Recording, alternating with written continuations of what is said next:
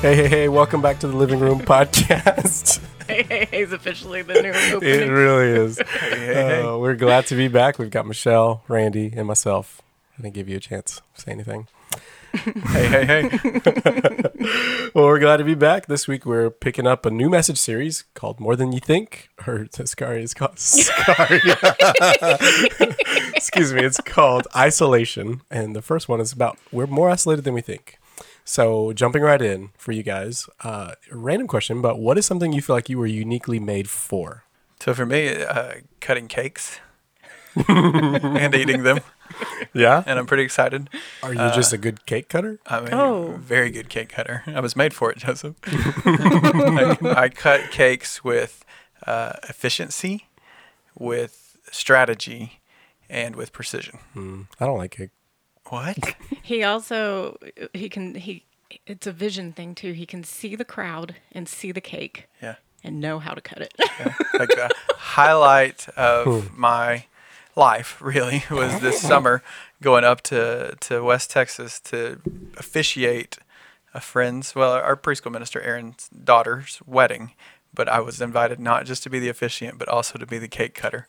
Like you were the first one to cut the cake? I was the only one. They didn't cut the cake. Oh, they did, like a bride and groom. But then I was the cake cutter. I got this, guys. Yeah. Like the only thing I could think of that would be better than being an officiant and the cake cutter is being the preacher and the drummer. Like if I could do that would, that'd be awesome. Now I'm picturing Randy like crouched behind the table with just his hand up cutting the cake. So the picture still just has Aubrey and Noah in it. But to be clear, I don't just like cake cutting. I like cake eating. Do you really not like cake?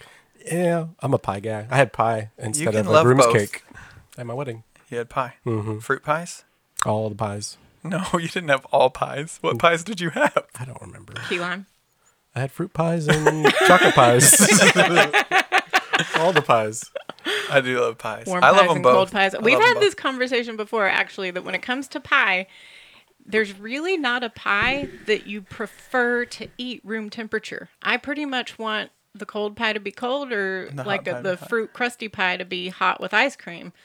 There's some I will eat. Do you know what makes me angrier than just about... If it's coming room temperature, I'll have it, but... Angrier than just about anything else on the planet. When there's no ice cream? No, when people call something with meat pie, like shepherd's pie, pot pie. That's not pie. That's dinner, and it's gross. It's a very America-centric view. What about you, Michelle? What's something you feel like you're uniquely made for? I don't know. I think the first thing that comes to mind is laughing. Like I don't know what it is, but I've always like got a little bit of a giggle just underneath the surface, and it doesn't take much for it to come out. And I'll laugh at myself. I'll laugh at my own jokes. Mm-hmm. I think that the good side of that is that it can make people feel funny, which usually puts them at ease. Makes us feel real funny. But I also, there's a phase that children go through when they don't like to be laughed at. And that's put some walls up for me before between me and preschoolers. Yeah. But you were made for it. You were made to laugh. Made for it. That's what you need to tell them. Joseph. I went a different route with this question, and I just kind of thought, what is something I love to do? I am a gift giver, and so Michelle, I have actually something for you today. What? Oh my gosh, this is so exciting! Sorry if I just hurt people's ears. No. All right, y'all, you can't see what I see. I'll tell you what I'm seeing. Oh my goodness! Joseph has reached into a little ice chest, and he has brought out a pint of Bluebell oatmeal cream pie ice cream, which Michelle has been searching for. First bite on the podcast. For weeks. Wow. In real time. Does it deliver? Wow. Mm-hmm. Were you made for ice cream eating? I was a little bit made for Bluebell was made for you. You're welcome. How many spoons did you have, Joseph? 2. I have one for you too. Okay. Thank you. I just have one pint to share. This is the best podcast ever. Ooh, it's soft. There you go. Well, people are just going to listen to us eat. I've never felt sorrier for our listeners. Okay. That's good. Well, I'm a good gift giver, I affirm you. That's good to know. The reason we're talking about what we were uniquely made for is because Greg will set up in this message talking about one of the things that God uniquely made us for is to be connected. to be connected to other people. And so he goes to Genesis 2 and Ecclesiastes. It really talks about from the beginning, God created us to not be alone. So jumping in to this concept of we were made to be connected, can you recall a time where you felt isolated? And what were the circumstances that led you there? Just a minute ago, when you only got out one spoon. You feel isolated? I felt isolated. Like I wasn't going to share. I think for me, more than like a specific time, one incident, I think when I tend to feel isolated is if I have myself convinced that I'm going through something or experiencing something that the people around me maybe haven't experienced or will understand or something like that. So even though I know that if I were to, send a text to somebody or make a phone call, I would have support and encouragement. There's still an isolating feeling when you think that even if you do connect with somebody, they won't mm-hmm. get it, Mm-hmm. I think that's huge because that shapes the perspective of isolation, and it's bigger than just being alone, right? And it's bigger than just being lonely. It's the idea of mm-hmm. feeling like there's not anyone you can connect with. Mm-hmm. Mm-hmm. And so for you to draw the circumstances, I think that really helps broaden the understanding of isolation. Mm-hmm. And even in the midst of people, people were there. I had the choice to connect, but there's still... There was like me and the preschoolers that I laugh at. There was still a wall there of feeling isolated. I think for me, I think back to when I went to college, and I was really the first person in my family to ever go to college, and to also be the first one to really ever leave my hometown, and being an only child, and so just growing up with all of that, and then going to a new place that is huge campus, tons of people. And just being like, I don't really know anyone. Most of my friends didn't come with me. And I'm just really struggled that first semester, just like the first few weeks, really just like, where do I start? Where do I go? I'm in a dorm living with 3 other guys, and I'm on a campus with 40,000 other people. But I feel really isolated in this moment. And just like you said, it's kind of more than... just not being near people, around people. It's bigger than that. One of the other things I had that we kind of touched on is what is it that we really feel in moments of isolation? And I have this quote that Greg uses from Jeannie Allen. It says, isolation is a sinking feeling that you aren't seen or known, or that you're on your own to face whatever life is throwing at you. And I think you guys kind of hit on that too, the idea that you can be surrounded by people and still feel isolated and still feel like no one quite understands what you're going through or that you're on your own. I think I have a high need to be known, and to know. It goes both ways. I really love to know people too, and to know their stories and to hear what's going on with them. But I feel that. I know that I need to be known and love to be authentic. Yeah. I think that it's good for us to even think about how we uniquely are wired too, like me and being different from you. Greg talks about even if you feel like you're an extrovert and you live for connection, like you can still be isolated. And even if you're an introvert, like, and you just think, I just don't want to be near people, God still uniquely wired you for connection. Your connections just look different, or the amount of connection that you desire is different. But you still need some. I legit am so extroverted and crave connections so much that if I'm driving in my car for 10 minutes by myself, I think, who could I call? Really? True story. Yeah. Most days when I head home from work, I'm calling someone. And then every once in a while, I realize, you know what? You need just a little bit of quiet, so why don't you not call someone and just... When I realized how extremely extroverted you were was when I learned that you would rather sit in a restaurant by yourself and eat just because there's other people around than take that meal home with you and eat it on the couch in an empty house. Yeah. You eat by yourself in a restaurant? I do it all the time. I do it about once a week. Oh. I like it. I don't mind it. Because I'm with my strange friends that I don't know. Yeah. They're strangers. Just around people. But is that connection? No, it's not. But it's better than sitting by myself in my house. Although I do have my dog, and she loves me. Well, I have several verses here that we won't necessarily read all of them, but you can find them on the study guide. But they're just reminders of how God talks about us needing to be and rely on other people.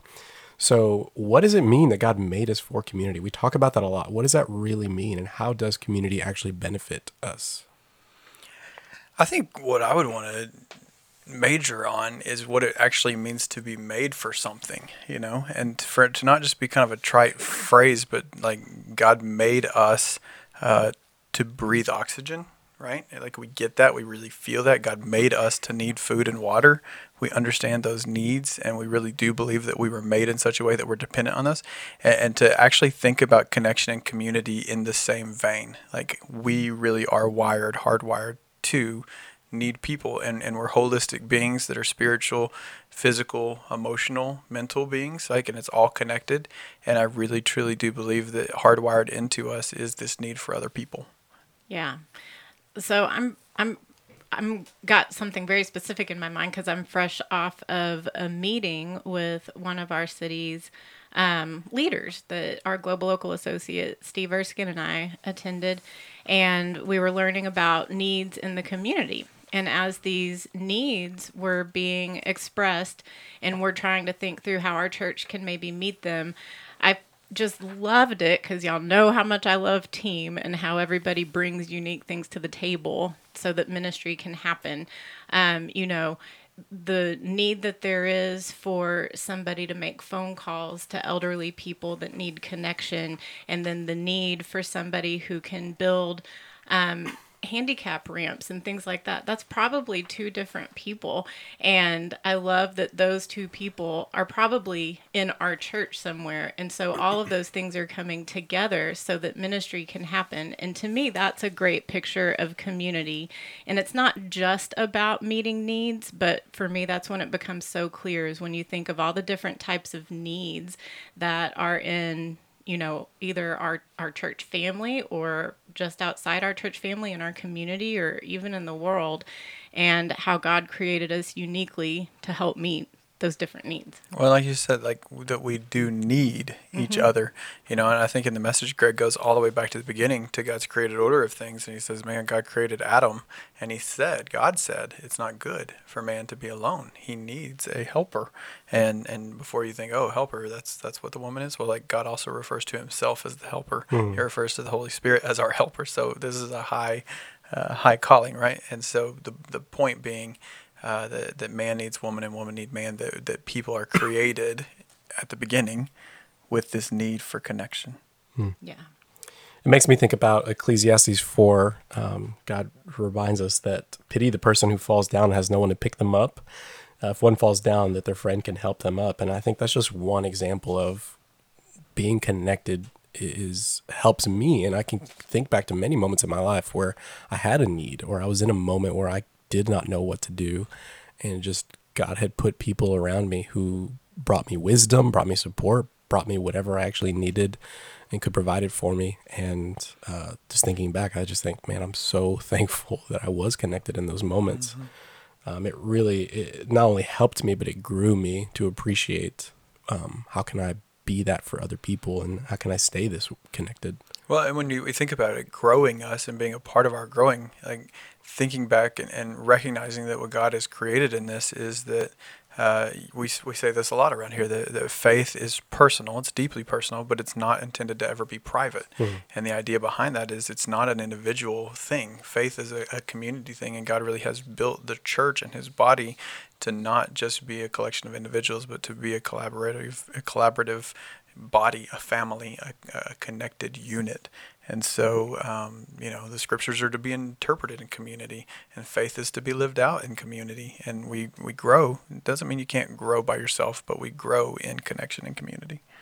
Another thing that I think about, and I may be jumping to the next question a little bit, but, you know, one of the enemies of connection that Greg talks about is pain. And something that I've been learning in the internship that I'm doing and through school is a lot about pain that people have experienced, of course. And something that is said over and over and over again is that pain happens in relationships, but also the only way pain can be healed is in relationships. And so that, like, to me, that makes so much sense how pain becomes an enemy of connection, because even though we need each other, people are imperfect, and we let each other down, or whatever. And so, but then that's exactly what we need, is for all of this stuff to play out with other people as well. Mm.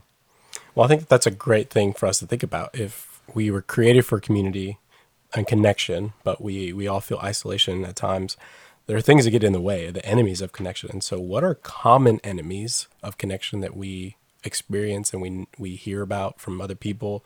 And then which actually are the ones that keep you from connecting the most? I think there's, dozens, but I would boil it down to three in our time that are most significant. And I think it's screens, schedules, and insecurities. So when I'm talking screens, I'm talking primarily the phones in our pockets, right? Mm-hmm. And I know we've all seen it, people at a restaurant, family in a gathering where everybody's together, but they're all looking down mm-hmm. at their screens. You see it with students, we see it with adults. I mean, I think we see it, and it's so isolating.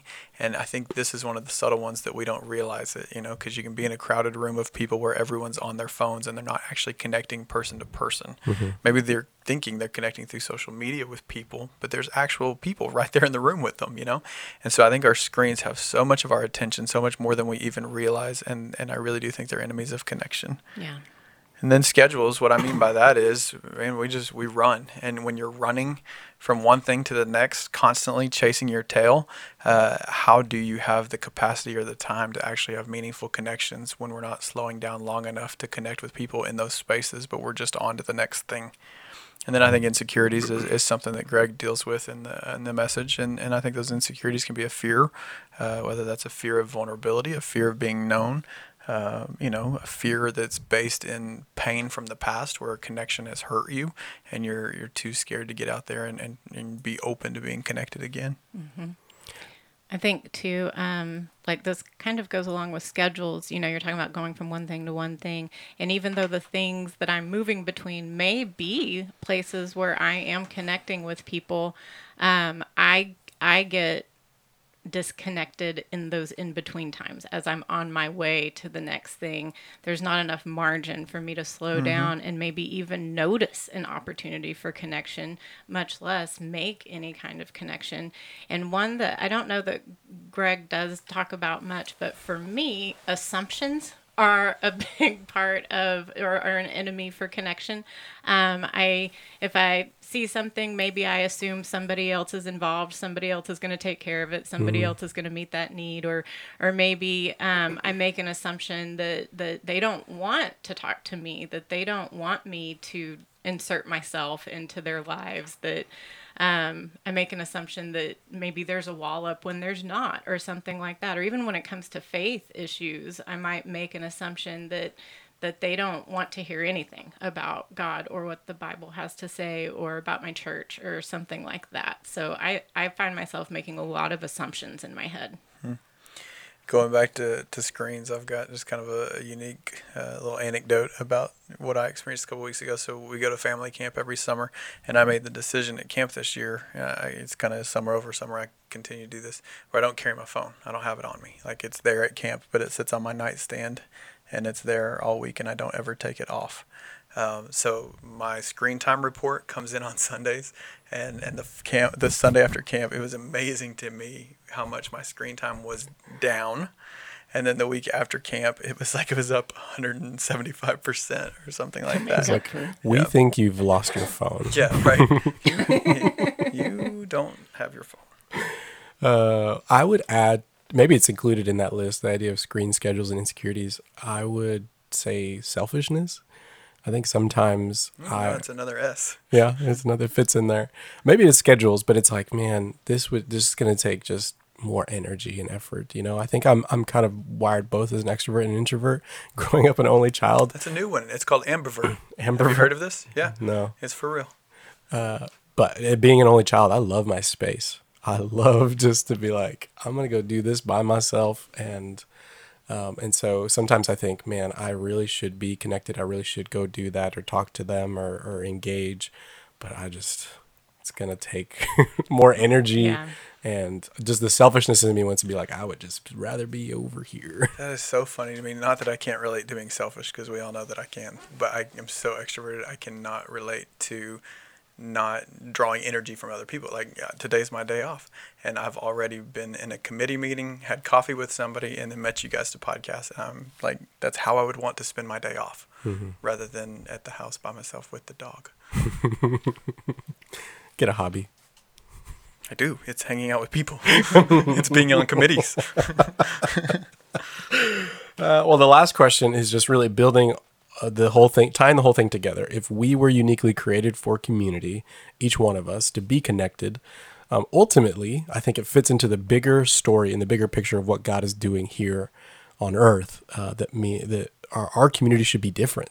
And so my question is, what makes Christian community different from every other type of community, and how should we stand out? Because going back to it, there are plenty of places to be connected. And what we're talking about very specifically here on Sunday is being connected to other followers of Jesus. But there are lots of other places you could be connected. So what makes us stand out? What makes it different? And how does that play out?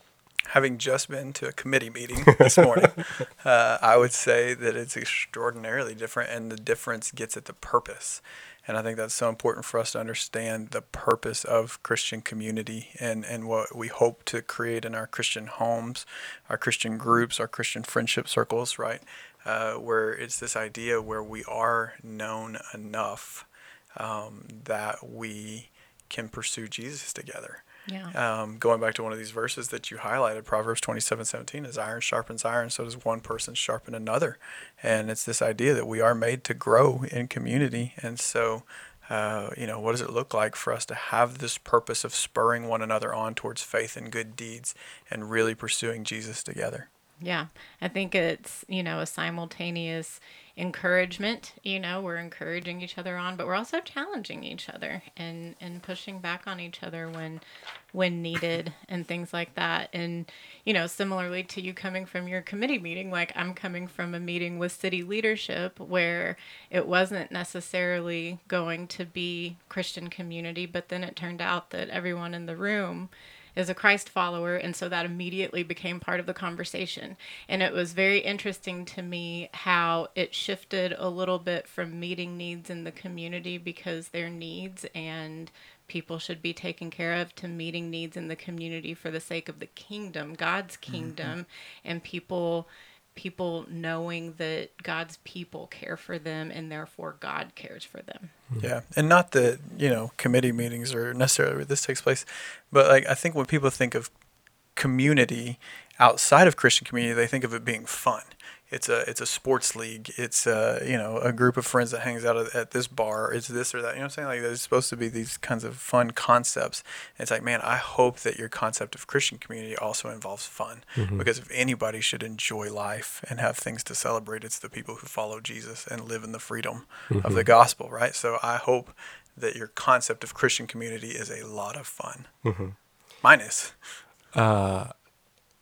It is. I mean, we have fun here. I think I look forward to this. Well, time like to our staff culture, uh-huh. The staff of ministers and pastors, our staff culture is, man, we work hard and we play hard. Yeah. Like, we should have a lot of fun in our jobs, yeah. and we do. I always think, this is complete speculation, but I just believe Jesus was the funniest one of the group. Oh. I think he loved to laugh. You tell me, I don't know. I haven't watched The Chosen. What was he like, Randy? Well, and playing together is also one of the best ways, if not the best ways, to build connection mm-hmm. with people. So as a work staff, we should be playing together and playing hard, because that is what helps us work hard. And families playing together is really important. So important. We talk about that in Next Gen World. The formula is fun over time equals connection. Yep. And that fun has so much purpose. And ultimately in our families, if we want to create connected families, you've got to play together. Mm-hmm. Got to have fun. This may be a weird idea that came to my mind, but just a concept. But you're talking about what sets Christian community apart. You hear the phrase all the time, there's no such thing as a free lunch. Right. Like if someone's going to give you something, provide something, like there's a catch to it, or they're trying to sell you something or get you to do something. But I hear that often, even when I'm inviting leaders to lunch or something, that is a joke, right? But as I think about Christian community in my life and how it's played out, I can think of so many moments, just to be so blessed, to sit at lunch with somebody, to sit in someone's home, someone who is blessing me, taking care of me, supporting me for no other purpose. There is no agenda. There is no catch. It's just, we love and care about you because you are a follower of Jesus and a brother and a sister to us. Yep. And I just think, and it's because people are generous in the world, but there is such a different distinctiveness to it. And I think that's ultimately what I'm kind of getting here too, of we were meant to be connected to one another, to help each other, to support each other, to shape each other, but also to stand out in a world that is not those things. Well, and let's be honest, like the big idea of this message series is you can be in a crowd of people and still feel isolated. And it's absolutely true that can happen at our church. You know, it's heartbreaking, but it's true that someone could come in and out of that space from parking lot to parking lot on a Sunday morning and be in this crowd of people, but still feel isolated. And I mean, that's one of the big hopes of this message series, that we will draw so much attention to this, that we really would kind of stamp out to the best of our God-given ability, isolation. And, we would just be intentional about building a community in our church where that's less and less likely to happen. Mm-hmm. Well, that's the thing. Like we do acknowledge that and understand that. So on the flip side of that, our encouragement to ourselves and anybody who listens to this podcast, like, be an enemy of isolation, whether it's on a Sunday morning at church or anywhere else in the community, like, try to think of yourself as an enemy to isolation. Yeah. And not just recognize our own need for community, but others too. Yeah. And being that source of connection for other people and just being intentional about that. Yeah. And I think, if you'll go around giving away pints of Bluebell, that'll bless people. They're rare these days. The oatmeal cream pie. Yeah, those are rare. Yeah, well, to be clear, that did not come from Brazoria County, right? No, that came from Brenham. Yeah, from Brenham. From the factory. Special delivery. Well, I'm excited for this series, and I think I love that we started off with the idea of we are more isolated than we really think. And some people would immediately say, I am isolated, and I'm glad that we can meet a need, hopefully, as we talk about this. But for every person to really look up and think, there are enemies of connection all around us that we fall into, and how can we begin to maybe remove some of those and become more connected? Yeah. Every person has a next step, at least. I may not feel lonely, but am I connected? Yeah. And I appreciate making the distinction there, too, to help people think through.